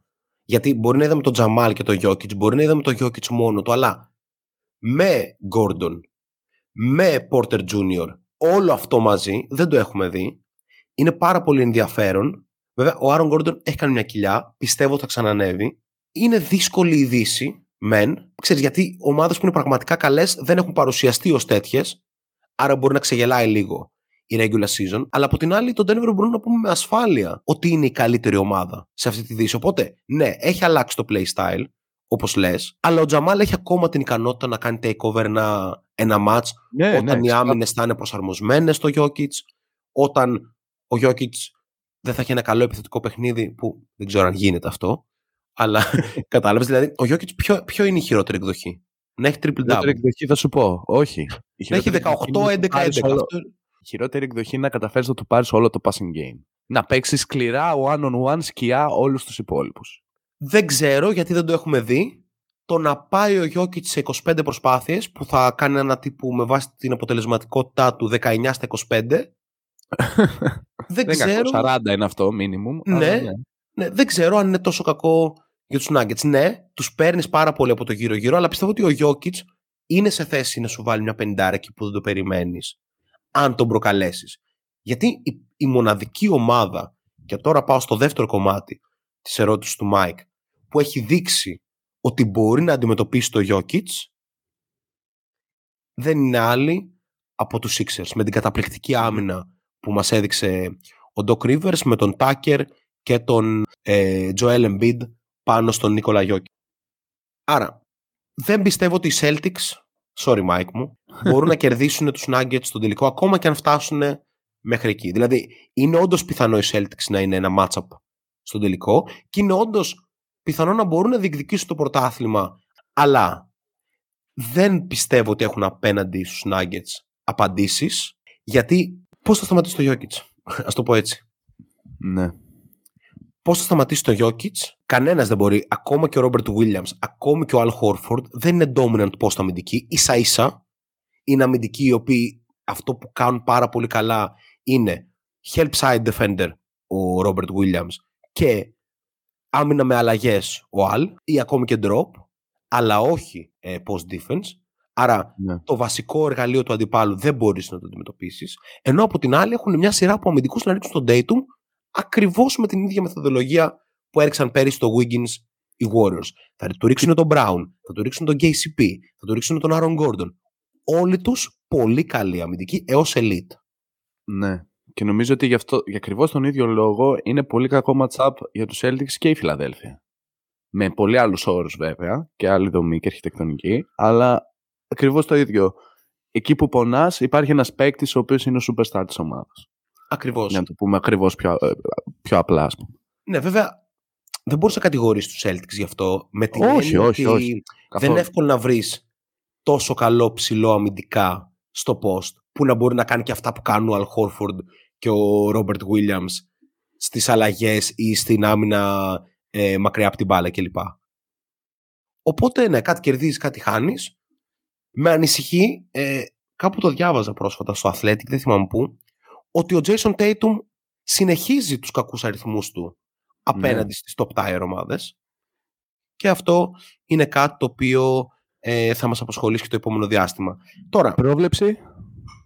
το δώσουμε. Sixers, οι Bucks, Ναι. οι Bucks τους έχουν τους Nuggets. Οι Bucks Και τους εγώ έχουν πιστεύω. γιατί οι Nuggets δεν έχουν δοκιμαστεί σε αυτό που οι Bucks έχουν δοκιμαστεί ξανά και ξανά και έχουν πετύχει σε αυτό και έχουν αποτύχει σε αυτό. Στο, ε, πώς το πω, στο hard fought deep playoff game. Ό,τι και αν σημαίνει αυτό. Μμ. Δηλαδή, Ναι. κατάλαβες. Στο, Εκεί που είσαι Είναι εξαντλημένο Game και six, έχεις να δώσεις κι εξαντλημένος, άλλο με και κλείνονται τα τραυματισμούς. πάντα. Ναι. Ακριβώς, εκεί οι Bucks έχουν αποτύχει, έχουν πετύχει, ξέρουν ακριβώς τι θα γίνει. Αν θα τους βγει όχι είναι άλλο θέμα. Μμμ. Ενώ οι Nuggets θα καλεστούν να το μάθουν. Οι Sixers, οι Sixers θα είναι πιο διψασμένοι, αλλά οι Nuggets μπορούν να κερδίσουν. Βέβαια, αυτό που είδαμε στη regular season ήταν υπέρ των Sixers. Δηλαδή, δίνω στο Celtics Nuggets Nuggets, στο Bucks Nuggets Bucks και στο Sixers ε, Nuggets περιμένω να το δω. Θα συμφωνήσω και απλά προσθέτω ότι νομίζω ότι για μένα Πανατολή ο τελικός θα είναι Bucks Philadelphia και θα το δούμε.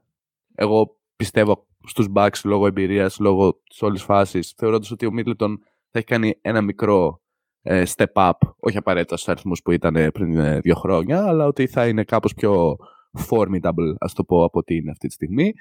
Και απ' την άλλη, η αλήθεια είναι τόσο γρήγορα take δεν έχω αλλάξει. Αλλά η απουσία του Wiggins, ρε φίλε, είναι πολύ κρίσιμη. Δηλαδή, Ε, είναι. πολύ πιο ρεαλιστικό αυτή τη στιγμή το Denver Phoenix, δεδομένου ότι θα, ευνοεί- θα ευνοήσουν και τα πλασαρίσματα. Στη Δύση είναι χάος, ξέρετε λίγο πώς πάει. Να το πω αυτό. αλλιώς. Το Celtics Warriors χωρίς το Wiggins είναι 4-1 Celtics. I hear that. Δεν υπάρχει άνθρωπος να μαρκάρει τον ε, Tatum. Είναι ξέρεις, 45 πόντους μέσω όρο σειρά. Οπότε, πάμε στο επόμενο. Ευχαριστούμε πάρα πολύ και τον Mike, το οποίο είναι από το φίλο Αντώνη, ο οποίος είναι Sixers. Οπότε φαντάζομαι Let's go. κάτι τέτοιο έρχεται. Για πάμε. Άλλο ένα buzzer beater από τον Joel Embiid χθες βράδυ με τους ε, Blazers.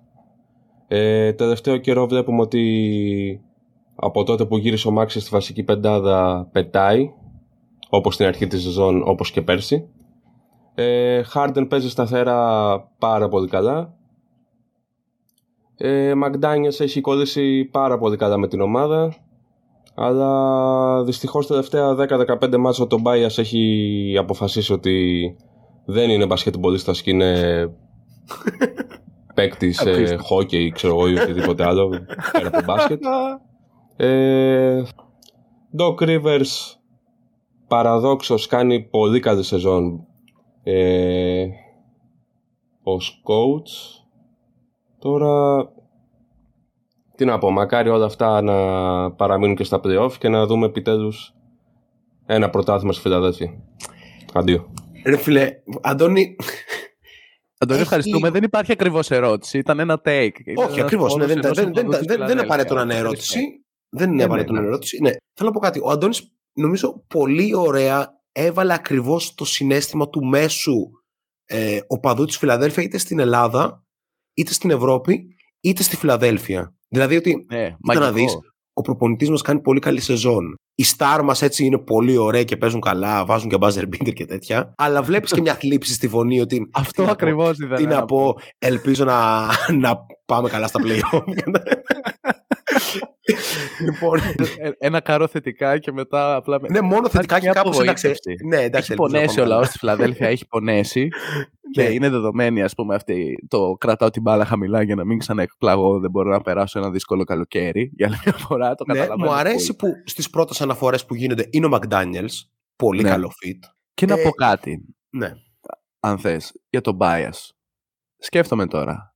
Όντως, ε, επέστρεψε στο βασικό line από Max. Υπάρχει ο Harden, θα υπάρχει ο Embiid. Και ψάχνουμε τους άλλους δύο που γιατί να μην είναι ο McDaniels ή ο Tucker ή και οι δυο αν χρειάζεται συν ο Melton ο οποίος μπορεί να προσφέρει και στις δύο πλευρές. Τι θέλω να πω; Πολύ πιθανό να υπάρχουν παιχνίδια και βραδιές και η Φιλαδέλφια είναι τόσο γεμάτη ομάδα που η απουσία του του Tobias ok, είναι κρίσιμη συνολικά αν τη δεις αλλά μπορεί να μην είναι και τόσο κρίσιμη σε μια συγκεκριμένη σειρά, σε ένα συγκεκριμένο παιχνίδι.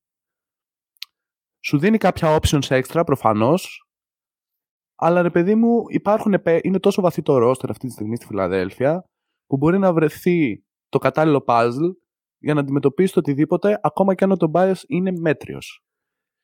Ξέρεις ποιο είναι το θέμα με τον Τομπάιας. Ότι παρότι παίζει σαν παίχτης χόκεϊ, όπως ανέφερε ο Αντώνης, ξέρουν όλοι και οι αντίπαλοι και οι συμπαίχτες και οι προπονητές και οι αναλυτές και και και ότι πρόκειται για έναν πολύ καλό παίχτη. True. Δηλαδή, ο Τομπάιας έχει στα τελευταία 10-11 πόντους μέσω όρο, το οποίο είναι συνταρακτικά κακό. Και ξέρεις, το κάνει όμως με 50% field goal, 47% τρίποντο, Μμμ. 90% βολές. Δηλαδή, δεν, δεν μπορείς καν Ναι, Να- τι μπορείς να κάνεις. να του πάρεις αυτό. Απλά είναι καθαρά το θέμα του ρόλου του, που ειδικά η επιστροφή του Μάξι μπορεί να τον επηρεάσει σε αυτό το κομμάτι. Ναι. Και δεν ξέρω αν είναι τόσο καλός αμυντικός για να μπορείς να τον διατηρήσει την αρχική σου πεντάδα με αυτούς τους όρους. Από την αρχή της σεζόν συζητάμε για το ότι μάλλον ή ο Μάξι, εμείς τίναμε προς το Μάξι και η αλήθεια είναι ότι για ένα διάστημα πήγαινε καλά αυτό. Ε, αλλά είτε ο Μάξι είτε ο Τομπάες πρέπει να έρχονται από τον πάγκο και αφού τελικά όντως τώρα με τον Ταϊρίζ να το έχει βρει στη βασική πεντάδα, ίσως είναι ο Τομπάιας αυτός που πρέπει να πάει. Γιατί Μμμ. δεν δίνει το τελευταίο διάστημα ο Χάρης αυτό που θέλει η Φιλαδέλφια από αυτόν. Τι θέλει από αυτόν; Θέλει 16 πόντους μέσω όρο και καλή άμυνα. Δεν θέλει 11 efficient πόντους από τον Τομπάιας. 11 efficient points είναι καλή για τον 7ο. Για τον Για- McDaniels είναι καλή 11 efficient πόντι. Για τον, τον, ε, Ναι. για τον Young είναι καλή 11 πόντι. Αυτό Οπότε- ακριβώς. Πρώτες επιλογές από τον πάγκο δηλαδή. Ακριβώς. Οπότε, ή για τον ε, Μέλτον. Οπότε πρέπει κάπως να, να αλλάξει αυτό. Δεν πιστεύω ότι το bias θα βγει από τη βασική πεντάδα. Απλά πιστεύω ότι ελπίζω βασικά ότι θα το βρει. Α, Θέλω να πω όμως κάποια πράγματα για τη Φιλαδέλφια. Πρώτον, όλο το παιχνίδι είναι βασισμένο στο pick and roll του Harden με τον ε, Embiid και ο Maxi δίνει ε, μια διαφορετική διάσταση στο παιχνίδι, όντας παίχτης όμως που μπορεί να κολλήσει με τον dominant duo. Μμ. Ο Τομπάης επίσης μπορεί να κολλήσει. Άρα εκεί Ναι. θα πρέπει να γίνει άλλη μια ταχυδακτηλουργική κίνηση από πλευράς του Ντοκ φέτος, που έχει κάνει αρκετές τέτοιες, για να μπορέσει να τον κολλήσει. Ε, Για μένα πρέπει ο Τάκερ να είναι αυτός που θα φύγει από την πεντάδα τελικά και να πάει με τον McDaniels σε μια κίνηση που ίσως κοστίσει λίγο, πολύ λίγο αμυντικά, αλλά ίσως ξεκλειδώσει λίγο την επίθεσή της και αλλιώς δεν φοβάμαι καθόλου την άμυνα των Sixers. Θεωρώ ότι είναι play-off άμυνα και γι' αυτό τους στηρίζω. Δηλαδή, είχαμε συζήτηση με κάποιους φίλους στο Facebook που κάπως έλεγαν παιδιά μην υπερβάλλετε με τη Φιλαδέλφια να το δούμε στα play-off κλπ. Ισχύει. Αλλά πιστεύω ότι η άμυνά της είναι αυτή που μπορεί να κερδίσει αγώνες και η άμυνά της σε συνδυασμό με το ότι εντάξει, ο Harden και ο Embiid δεν σταματιούνται. Πέφτει βάρος στον Maxi, ναι. Γιατί αν ο Maxi είναι παίκτης 20 πόντων efficient στα play-off, η Φιλαδέλφια θα πάει στους τελικούς. Ε, ναι. Σίγουρα. Σίγουρα. Ε, ένα πολύ μικρό σχόλιο και μπορούμε να πάμε στο επόμενο αν υπάρχει. Είναι λίγο... Το, το play-off basket είναι λίγο διαφορετικό. το playstyle της Φιλαδέλφια εξυπηρετεί και μετουσιώνει στον καλύτερο βαθμό για μένα το μπάσκετ στα play-off. Εκεί που ο ρυθμός λίγο παγώνει, εκεί που το μάτς είναι κοντά, εκεί που η μπάλα θα πάρει στα χέρια του superstar και θα παίξει ένα απλό pick and roll και θα δεις τι μπορεί να ξεκλειδώσει, τι σου αφήνει η άμυνα, τι δεν σου αφήνει. Ο Harden είναι ούτως ή άλλως μαέστρος αυτά.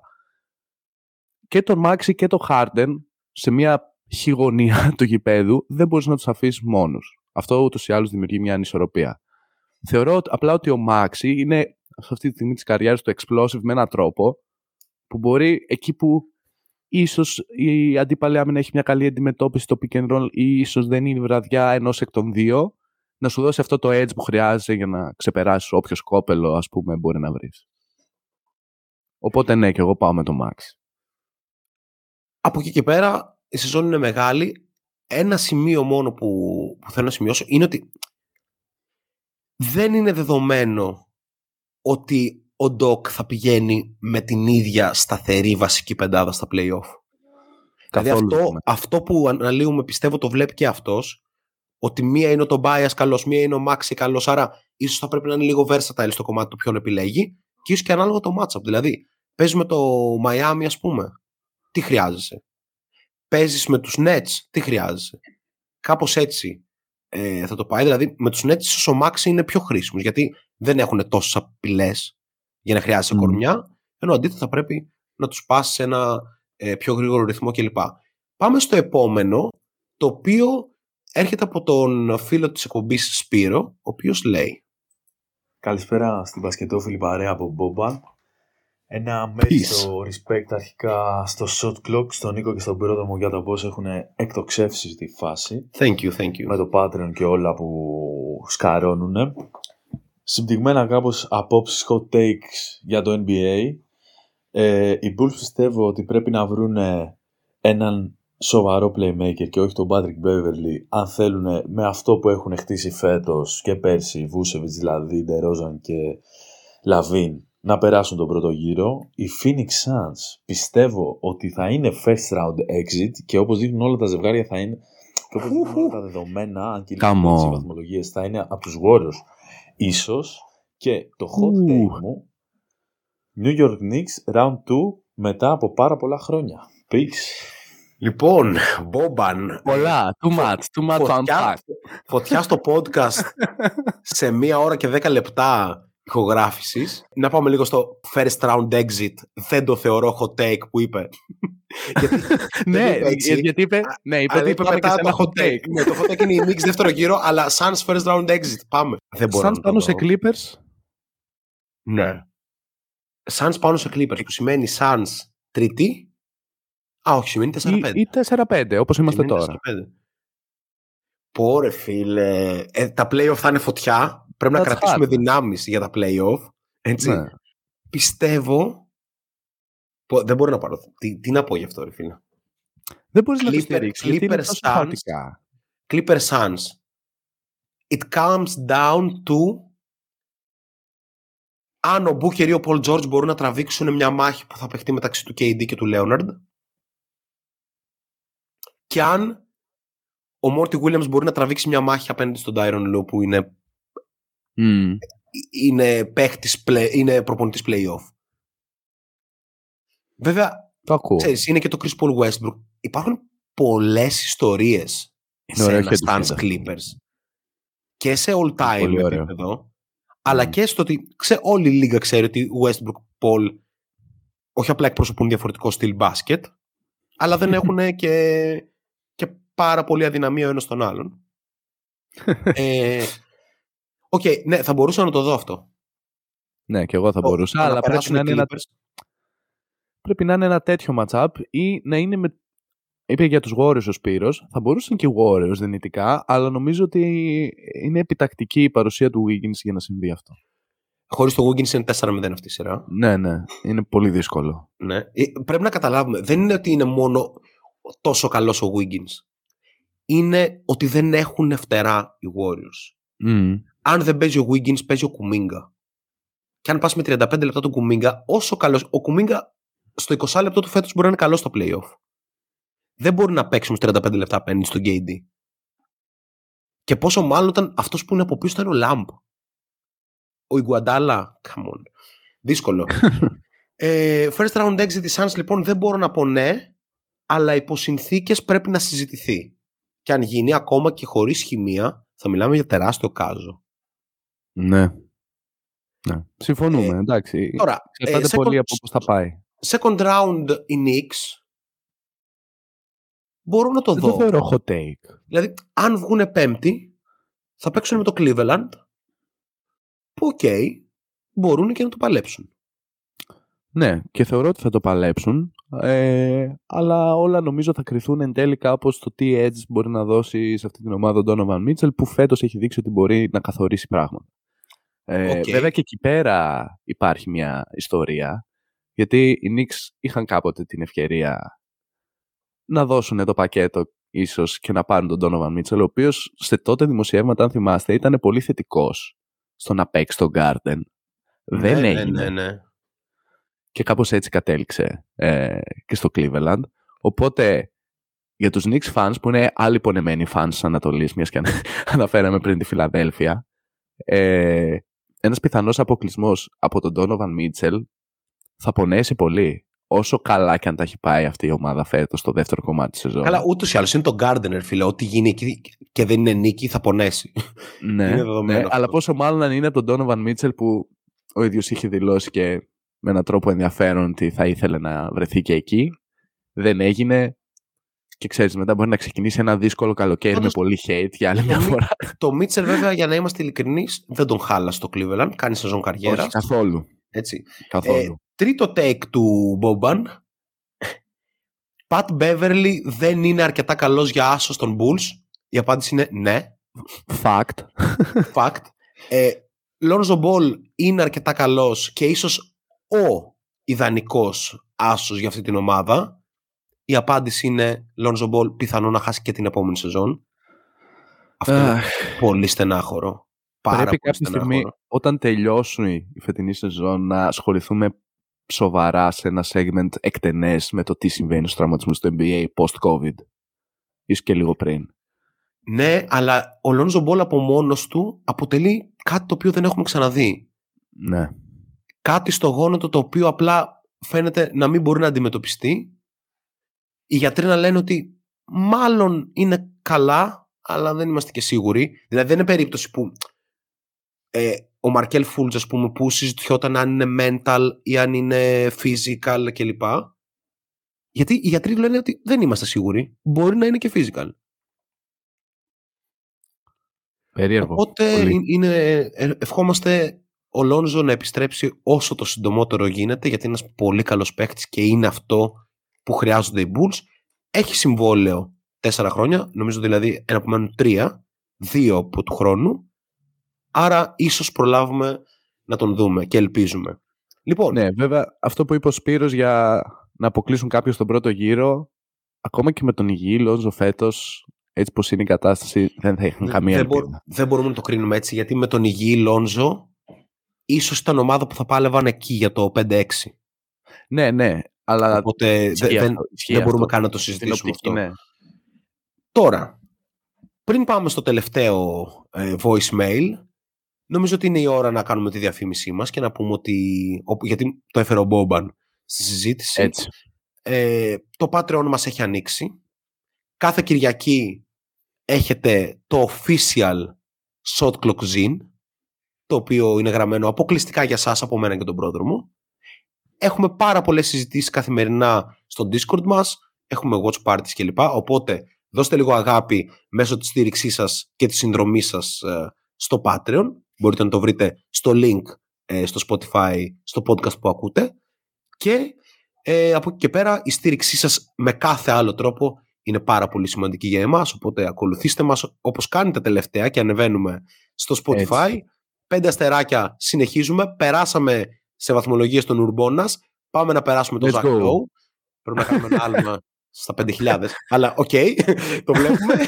ε, και ε, like σε Facebook, follow σε Instagram, follow σε Twitter, subscribe στο YouTube που κάποια στιγμή υπομονετικά θα έρθουν πολλά πράγματα. Πάμε στο τελευταίο το οποίο δεν ξέρω τι είναι. Είναι τρία δευτερόλεπτα. Μπορεί να είναι Μητσοτάκη γαμιέσαι. δεν ξέρω. Πάμε λοιπόν στον, ε, στον Αντώνη να δούμε τι έχει να μας πει σε τρία μόλις ε, δευτερόλεπτα. Αν οι Lakers είναι υγιείς θα πάρουν το πρωτάθλημα. Οκ. Απλό, λιτό, απέριττο, take. Οκ, δεν ήταν Το αυτό οποίο- που πίστευα. Ωραία. λοιπόν, ε, ο το Αντώνης, οποίο, ναι. αν οι Lakers είναι υγιείς θα πάρουν το πρωτάθλημα. Τελεία. Ε, να πούμε ότι ο πρόδρομος φιλοξενήθηκε στο φύλλα προσκύμενο ε, podcast μας το Know It Ball. Δώστε λίγο αγάπη σε Know It Ball και ακούστε το Έτσι. επεισόδιο με τον ε, πρόδρομο. Κάτι χτίζεται εκεί, σιγά σιγά και υπομονετικά. Ε, να πούμε ότι είναι δύσκολο να το δεις αυτό το take του Αντώνη. Ναι. Θε, θες να δούμε όμως τη συνθήκη που ίσως Να το φτιάξουμε ένα κάνει- φαντασιακό σενάριο. Ναι, Πρώτο φαντασιακό σενάριο, το θέτει ο Αντώνης, οι Lakers υγιείς. οκ. Δεύτερο Ε, φαντασιακό σενάριο, ναι. οι Lakers μπαίνουν έβδομοι. Ακριβώς. Γιατί ως 8 νομίζω ότι τα πράγματα είναι πολύ δύσκολα. Ναι. Τρίτο φαντασιακό σενάριο, βασικά εκεί σταματάνε τα τελείως φαντασιακά Ναι, και ξεκινάει η πραγματικότητα. και ξεκινάει η πραγματικότητα. Οι Lakers υγιείς μπορούν να περάσουν από το Σακραμέντο. Δεν είναι σίγουρο, Όχι. αλλά είναι μια αν μάχη είναι- που θα δοθεί γιατί Ναι, ναι. είναι ο LeBron James, ρε φίλε. Στα play-off ξανά. Απέναντι σε μια ομάδα που, ναι, παίζει το καλύτερο μπάσκετ στον κόσμο αυτή τη στιγμή. Τελεία. Τόσο καλή. Μμμ. Αλλά είναι η Sacramento Kings μετά από δεν ξέρω κι εγώ πόσα χρόνια. Έπαιζε στο Γιάκοβιτς τελευταία φορά. Και τώρα θα μπει ο γιος του στο NBA. Τώρα θα μπει ο γιος του στο NBA. Come on. Οπότε, ναι, για όλους τους λόγους του κόσμου. Επειδή ε, ο Λεμπρόν έβαλε το πρώτο του καλάθι απέναντι στο Σακραμέντο. Επειδή μπήκε στη λίγα όταν αυτοί ακόμα παίζαν playoff και ακόμα παίζει μπάσκετ και αυτοί δεν έχουν μπει στα playoff. και λοιπά. Είναι θεία δίκη, ας πούμε, παρά ότι δεν πιστεύουμε καθόλου σε αυτά, να περάσουν το Sacramento Kings. Οπότε ναι, πάνε στο δεύτερο γύρο. Τους περάσαμε. Παρότι είναι χίλιες στο φορές δεύτερο χειρότερη ομάδα από τους Sacramento Kings για να είμαστε ειλικρινείς. Ναι. Ε, και πάνε στο δεύτερο γύρο. Και αντιμετωπίζουν πετυχαίνουν- ως 8η το, ως 7η το νικητή Θα του. σου πω. Πιστεύω Ναι. ότι αντιμετωπίζουν εκεί πέρα, κατά πάσα πιθανότητα, τον νικητή του Golden State Memphis, που μάλλον είναι το Golden State, ανεξαρτήτως αν είναι εκεί ο Wiggins ή όχι, για μένα. Θα Οκ. είναι, προφανώς αν δεν είναι ο Wiggins είναι πολύ πιο δύσκολο, αλλά θεωρώ ότι το Golden State πρέπει να το κάνει για να μπουν κάποια πράγματα σε τάξη. δεν είμαι Ναι. καν με το ότι Ναι. είναι η καλύτερη ομάδα, έχει το pedigree, έχει το στεφκάρι κλπ. κλπ, κλπ. Πρέπει να το κάνει για να μπουν κάποια πράγματα σε τάξη, πρώτα απ' όλα. Ωραία. Οπότε, second round matchup, Golden State Warriors εναντίον Los Angeles Lakers. Μια συνθήκη Μπορούν να παίξουν οι Lakers Μπορούν να παίξουν. υγιείς. Και, και, και με απουσία Wiggins Ναι. μπορούν να παίξουν στα ίσα αυτό το matchup. Και μετά πάνε στους τελικούς ας πούμε. Δύσεις και αντιμετωπίζουν Τελικούς της περιφέρειας. Και βρίσκουν τον, είτε τον Denver είτε κάποιον εκ των Phoenix ή Clippers. Εδώ τώρα εκεί νο- χάνουνε, νομίζω ρε έχει φίλε, sorry, περισσότερα αξία να πούμε αν υπάρχει οποιαδήποτε συνθήκη την οποία μπορούν να εκμεταλλευτούν. Και για μένα αν υπάρχει, αν υπάρχει, μάλλον λέγεται Denver Nuggets.